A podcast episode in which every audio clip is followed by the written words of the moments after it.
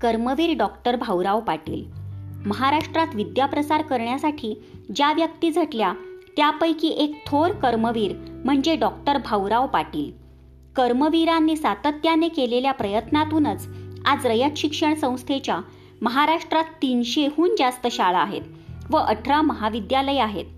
कोल्हापूर जिल्ह्यातील कुंभोज या गावी अठराशे सत्याऐंशीमध्ये भाऊरावांचा जन्म झाला.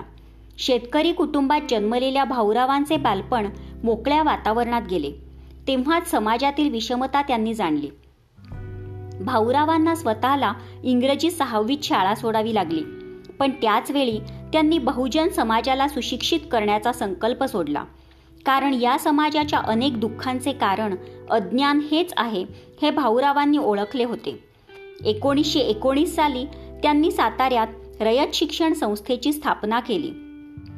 खेड्यापाड्यातून येणाऱ्यांना शाळेत राहता यावे म्हणून त्यांनी वसतिगृहे काढली.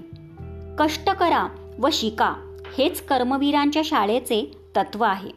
यात हरिजन विद्यार्थीही असतात.